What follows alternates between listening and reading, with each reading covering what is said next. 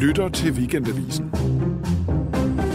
Da jeg lige var flyttet til København efter gymnasiet, så elskede jeg at tage ud på Assistens Kirkegård på Nørrebro. Øhm, både for at kigge lidt på mennesker og være lidt i noget natur, og så også bare at gå og hænge ved alle de her gamle gravsteder for alle mulige gamle store navne. Og jeg sad bare helt præsentiøst og øh, sentimentalt og hang ved Søren Kirkegaards gravsted. Og øhm, jeg fantaserede om, at jeg også en dag skulle være sådan en stor forfatter eller stor tænker eller et eller andet, som man var nødt til at begrave mig herinde. Velkommen til Følelsernes Vold. Mit navn er Linnea Maja Ernst, og i dag skal podcasten handle om forventning.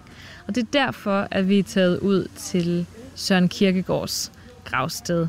Der er den her gamle anekdote om, at øh, Søren Kirkegaard havde inviteret sin forlovede med i teatret, kun for at sige, da de ligesom havde sat sig ned, og musikken, de første toner var gået i gang, bare hævede hende op igen og sige, kom, nu går vi hjem. Forventningens glæde er jo den største. Og det har jeg altid synes var en øh, rimelig sådan badum kikset øh, ting at gøre. Og jeg har så også fået efterprøvet ved øh, Center for Kirkegårdforskning, eller hvad det hedder, at det har han aldrig sagt. Han har aldrig sagt. Til gengæld så har jeg fundet noget øh, naturvidenskabeligt eksperiment, der viser, at forventningens glæde faktisk er den største. Det skal vi vende tilbage til. Og vi har sat os her, hvor vi måske bliver lidt forstyrret undervejs ved Kirkegårds gravsted, fordi der kommer konstant turister forbi og skoleklasser, der bliver øh, hævet herhen af deres undervisere, og så kan vi høre lidt trafikstøj ud fra Nørrebrogade, og så heldigvis også bare efterårsblæsten, der så småt begynder at rasle i alt løvet herinde. Som sædvanligt så er det en måde, vi går til følelsen, dagens følelse på, øh, gennem tre værker.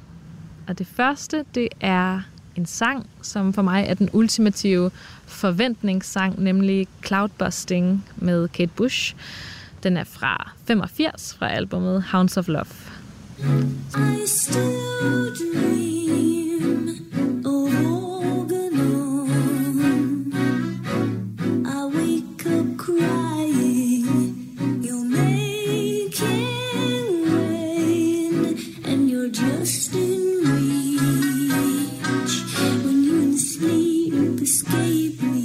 er det sådan en perfekt forventningssang, fordi den bare fanger den her følelse af, at der har været en regnby, og nu kommer solen frem, og det er en lettelse, øh, mens regnen stadig ligesom hænger i luften. Det er ret nemt, når man taler om forventninger, at komme ind i sådan en værmetaforik. Altså det handler om, også på amerikansk, at every cloud has a silver lining, og det her med, at nu kigger solen frem bag skyerne. Altså det er det sprog, vi gerne vil tale om forventning med. But every time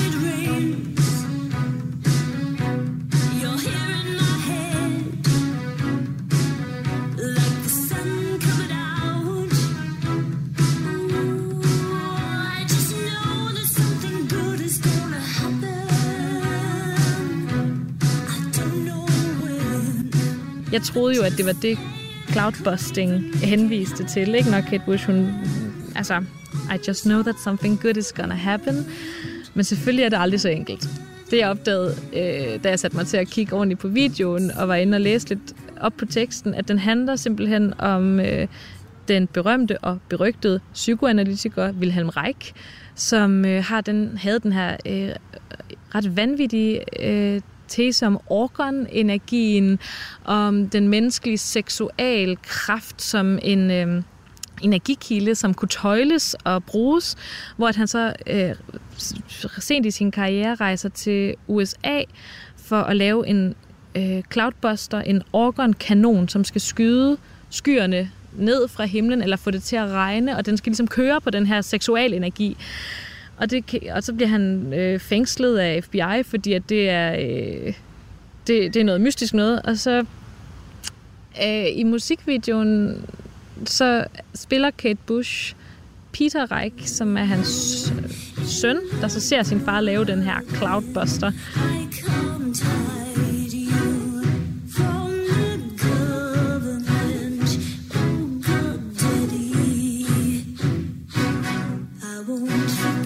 Så typisk Kate Bush, ikke? at på overfladen, så er det sådan catchy, feel good, skøn drømmepop, og så nedenunder, så det er bare mystiske Marits anekdoter og nogle helt sådan, øh, hvad hedder det, obskure referencer til det her, den her Wilhelm Reich Cloudbuster.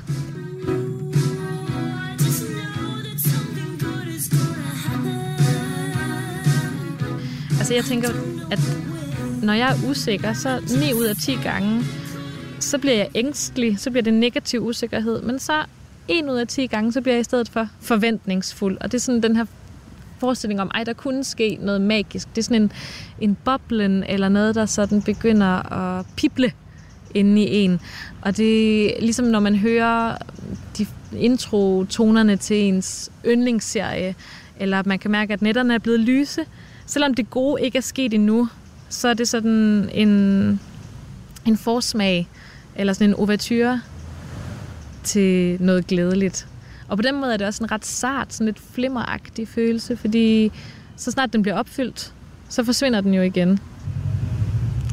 Altså for mig så er det lidt øh, uvandt at kaste mig ud i sådan noget naturvidenskabs halvløje. Men jeg synes faktisk, det er lidt spændende at se på, hvad videnskaben fortæller os om forventning som en følelse. For det handler lidt om, hvordan menneskehjerner er skruet sammen. Altså at menneskehjernen er lidt en kylling, at den er, går ud fra, at altså, vores stenalderhjerner går ud fra, at, at verden er farlig. At vi, det er smart for os at være primært frygtsomme, for så kommer vi ikke galt afsted.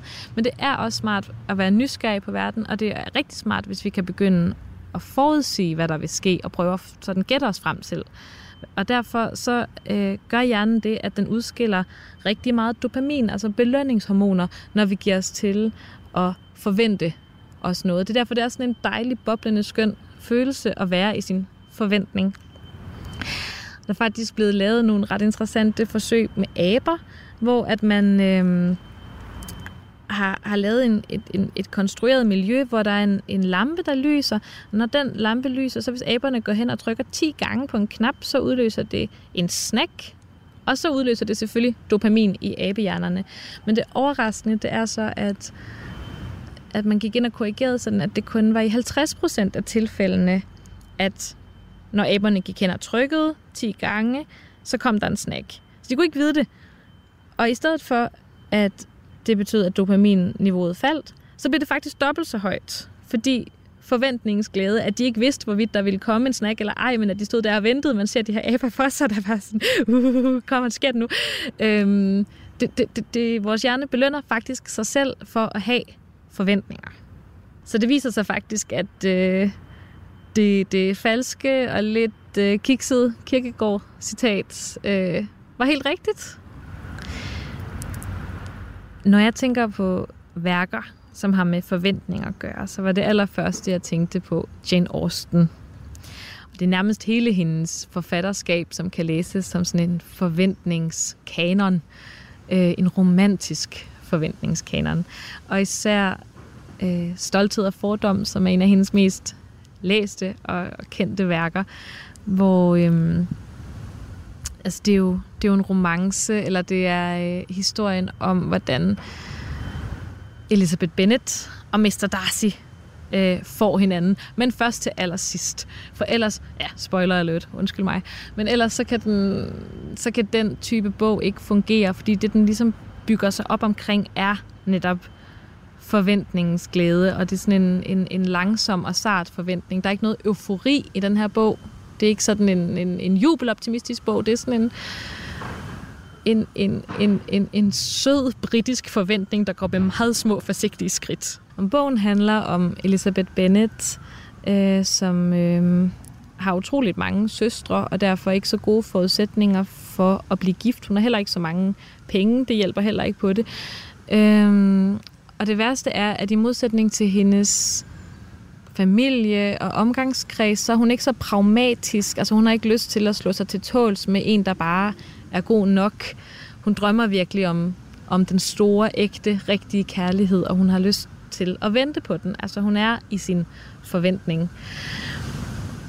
Så kommer der en del forviklinger, som handler om, hvem er forelsket i hvem, hvem er rig nok til hvem, hvem er god nok til hvem. Øhm, ret tidligt får vi introduceret Mr. Darcy, en, øh, en rig, en arrogant øh, ungkarl, som Elisabeth Bennet absolut ikke er interesseret i, bortset fra, at det ved vi godt, at det er hun. Eller det vil hun blive. Nu læser jeg højt fra værket, og jeg læser fra indledningen af romanen. Det er en almindelig, udbredt opfattelse, at den velhavende ungkarl absolut må mangle en kone.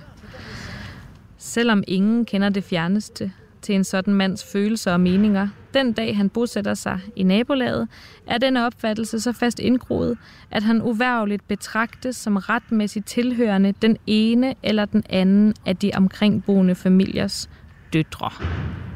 Sådan begynder det. Og her der er Jane Austen jo både ironisk over for den her øh, gifteløstende MC-trang øh, til, at den, den, den her velhavende øh, ungkarl skal afsættes til en datter, og at målet med hvad som helst må være ægteskab. Og samtidig så lover hun os også, at det faktisk er der, vi skal hen. Og det synes jeg er rigtig skønt og elegant, at man får lov til at få det her svirp over, hvor banal en, øh, en, en, en forventning det er, at vi skal øh, have nogen godt gift. Og samtidig så bliver vi også lovet, at nu kan vi sætte os rigtig godt til rette i lænestolen og se nogen blive rigtig godt gift. Det, det, det, det, det er den her måde at, at lege med forventning, både love noget og drille, der, der skaber en spænding fra start i den her roman. Øhm. Og jeg synes, Jane Austen får sagt noget ret komplekst omkring forventningen i sin roman, fordi på den ene side, så, så, så roser hun jo sin inde for at have høje forventninger, for at drømme om noget mere, end det, der bare er godt nok. Hun, hun vil ikke bare være øh, komfortabel eller tage til takke. Hun vil faktisk have en kærlighed, som kan, kan, øh, som kan fylde hendes liv, eller hvor en, en mand, hun kan respektere osv. Og, og ellers vil hun hellere være fri. På den måde, der kan man sige, at Jane Austens altså, kærlighedsopfattelse næsten passer bedre til vores tid, end til den samtid, hun selv skrev i.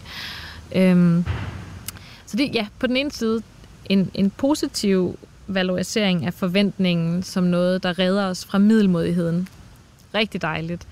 På den anden side, så er der også en indbygget fælde, som forfatteren lægger for sin held inde, i og med, at hendes, alle de forventninger, hun har, de, øh, de er meget drømske og eventyrlige, og det betyder, at der, der kommer en, en smuk ung soldats øh, Mr. Wickham, som også er som hende meget charmerende, sympatisk, eventyrlysten osv., så, så konkluderer hun, at han må være hendes eneste ene, også selvom at han så viser sig at et rigtig rådent æble hen ad vejen.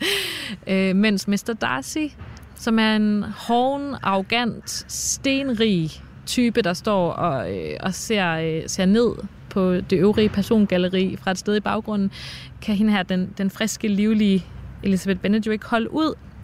Og fordi hendes forventninger har den form, de har, så kan hun ikke se, hvad det er, de skal have sammen. Men det kan læseren, og det kan Jane Austen. Og på den måde, der bliver forventningsstrukturen sådan en form for strøm med modhager, der trækker os og trækker helt inden igennem fortællingen. Og fordi netop forventning er så meget en bærende motor i den måde, hun, hun, hun konstruerer sit plot, jamen så kan de ikke få hinanden før til aller, aller, aller sidst. Fordi så er forventningen jo opfyldt, og så er der faktisk ikke mere øh, drivkraft eller øh, benzin i romanen. Og så er det jo også bare så lykkeligt, at den her forventning bliver opfyldt helt vildt. Altså så meget en happy end. Altså der er bare trompeter på til sidst. Ikke? Jamen, fordi de får hinanden og bliver gift, og, øh, og, og var det, og det var værd at vente på. Det er sådan en skøn pointe. Det her med, det var, det var rigtigt af dem både at være i deres... Det var rigtigt af hovedpersonen at være i sin forventning, men det var også rigtigt at korrigere den og finde ud af, måske er det, jeg har drømt om, kommet til mig i andre klæder end dem, jeg, øh, jeg spejtede efter. Ja, dejligt. Jeg vil sige, det eneste, den eneste bivirkning ved Jane Austen, det er, at det kan godt påvirke ens måde at tænke og forelske sig på og øh, kigge på verden i ret, i ret ekstrem grad, hvis man læser det i for ung en alder. Øh, som jeg selv har oplevet, at jeg, jeg tror simpelthen, folk er mere Mr. Darcy, end de er. Jeg tror, folk er lige så... Øh, at, at ting betyder noget på en anden måde. At vi alle sammen er sådan nogle gentlemen og damer i 1700-1800-tallet, der går og kaster diskrete blikke og diskrete tegn til hinanden. Og sådan opererer resten af verden bare ikke så meget. Men det er, en skøn, det er en skøn forventning for mig at gå rundt i. Det er en god dagdrøm for mig at navigere i verden i. En, som jeg så har brugt som en modgift til Jane Austen, det er affektteoretikeren øh, Sarah Ahmed, som har skrevet en ret kontroversiel øh, bog, som hedder The Promise of Happiness, der handler om en kritik af lykken som vores forventningers øh, åbenlyse mål. Det skal man nok lige give nogle flere ord med på vejen. Altså, hun siger simpelthen, at på den ene side virker det helt naturligt at sige, at vi går bare efter at blive lykkelige, selvfølgelig. Men øhm, det, hun er ude på at kritisere, det er, at når vores forventninger om, hvad der vil gøre os glade, de ikke bare er spontane og personlige og ægte, men tværtimod bliver sådan nogle motorveje, der fører bestemte steder hen, eller et landkort med pile, der peger nogle bestemte steder hen, hvor vi alle sammen bliver lidt hjernevasket til at tro, at nogle bestemte ting rummer lykken. Det kunne for eksempel være karrieren, eller ægteskabet, eller nogle andre institutioner eller objekter. Børnene, for fanden, bliver vi bildt ind, gør os lykke. Altså alle de her øhm, den, den onde udgave af, at forventningens glæde er den største, det er jo også, at, at når forventningen så opfyldes, er det altid skuffende, det er altid tomt. Altså, det, det er det her med, at, at lykken kommer lige om hjørnet. Der er sådan en pil. Når jeg lige har krydset det her hjørne, så er lykken lige på den anden side. Hvis jeg bare får det her til at falde i hak, så skal det nok være der. Og hver gang er det ikke sådan. Og det er rigtig spændende, og det er rigtig deprimerende ved Sarah Ahmeds kritik, det er, at hun spørger, når jeg så bliver ledt hen til nogle bestemte steder og nogle bestemte institutioner, for eksempel ægteskabet, og så opdager, at det gør mig ulykkelig, i stedet for så at spørge, mm, hvad er der galt med ægteskabet, så spørger jeg, hvad er der galt med mig? Det bliver en indadvendt kritik. Hvorfor kan jeg ikke få mine forventninger til at lykkes, i stedet for at spørge ud af, hvad der er galt med de her institutioner, eller sådan de her lykkeobjekter, som hun taler om. At der er nogle objekter, som bliver særligt lykkelige, og så siger hun, at vi skal holde op med at tro, at fordi noget har et skær af lykke, så er det også godt. Det behøver ikke være godt, hverken etisk godt eller godt for dig som person, bare fordi vi har et stort kulturelt manuskript, der siger, at når du har karriere, børn og ægteskab, så er du glad og tilfreds. Og så kunne jeg ikke lade være med at tænke på, om Sarah Ahmed, hun har læst Mumitrollene lige så meget, som jeg har. Altså Mumitrollene, de er efterhånden kendt fra en masse fine kopper, og det man skal gøre for sig selv, det er at give sig til at læse bøgerne, selvom de er skrevet til børn. Så det er simpelthen noget af det mest livgivende litteratur, jeg kan komme i tanke om. Der er så mange gode, fine detaljer. Øh, der er så mange bløde tæpper, og der er så meget småkravl i græsset, og der er så mange skovånder i træerne med langt bølgende hår. Og der er så meget forventning.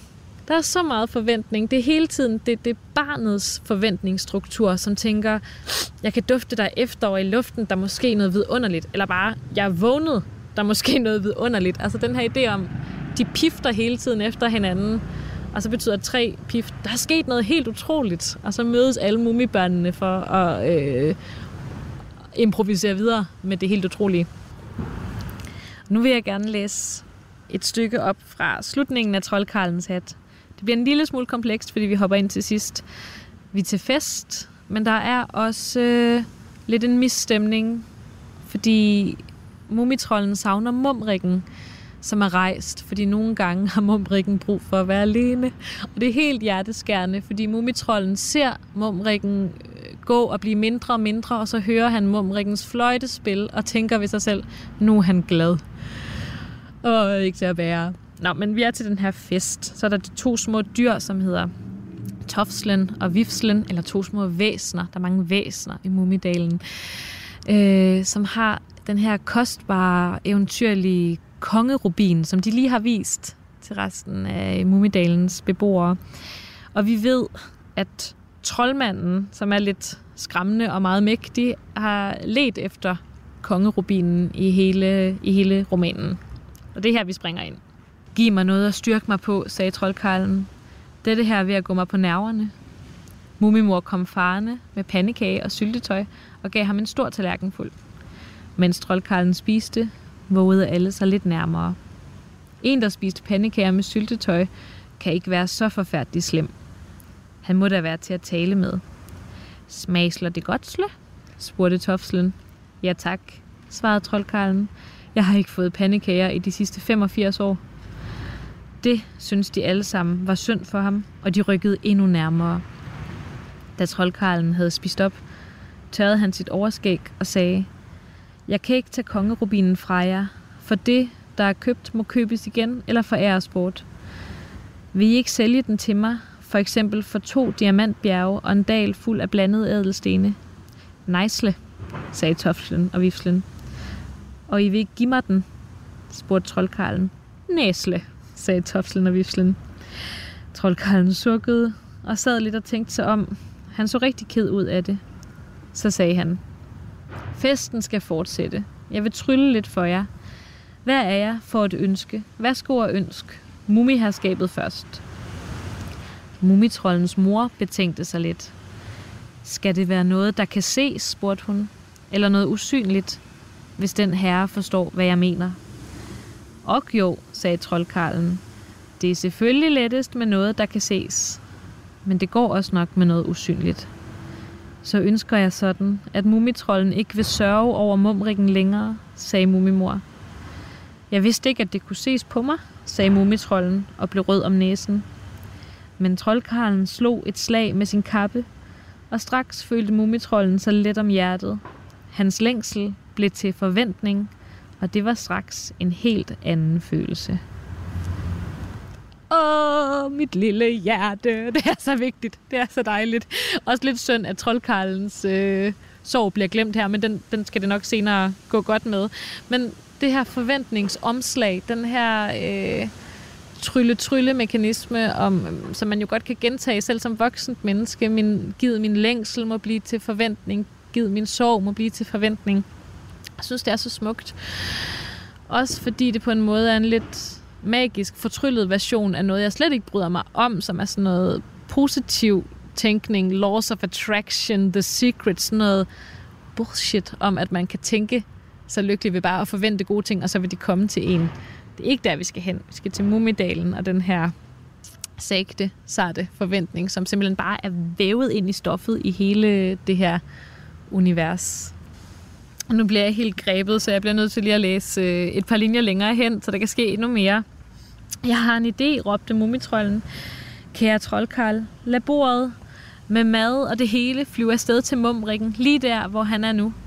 Og i samme øjeblik hævede bordet sig op mellem trækronerne og svævede sydpå med pandekager og syltetøj, med frugt og blomster og punch og karameller, samt en bisomrottens bog, som han havde lagt på hjørnet af bordet.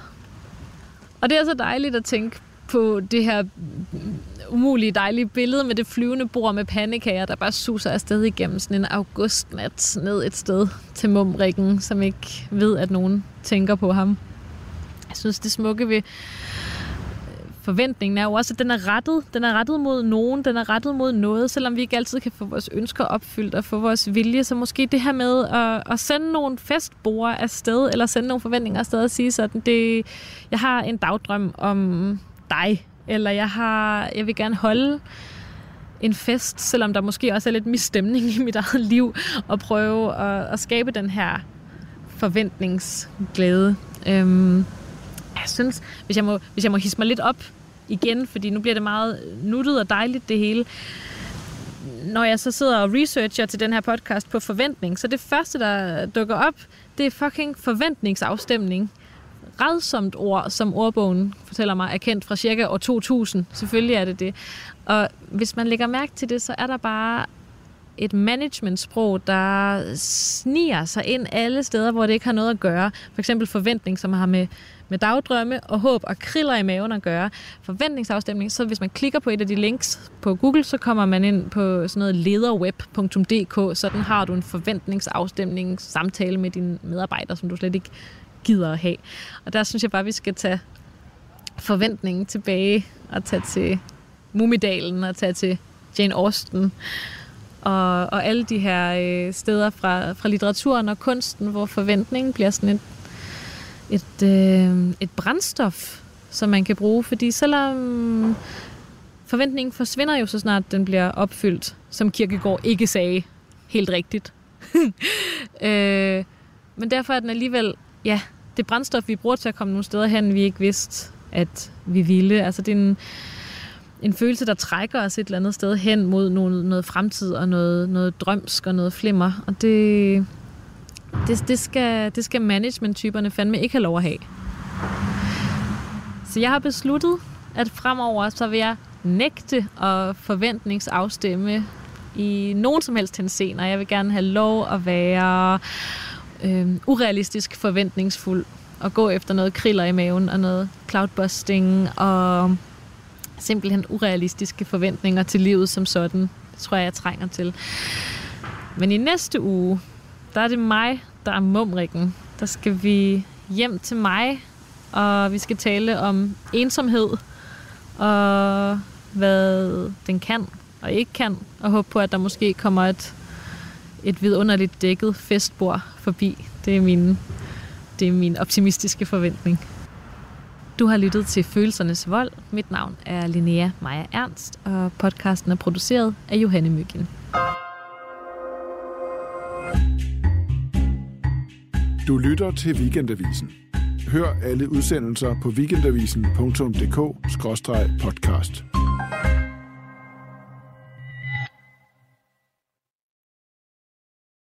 Podcasten er sponsoreret af Maxus, som netop er lanceret i Danmark med 100% elektriske biler med moderne teknologi og højt udstyrsniveau.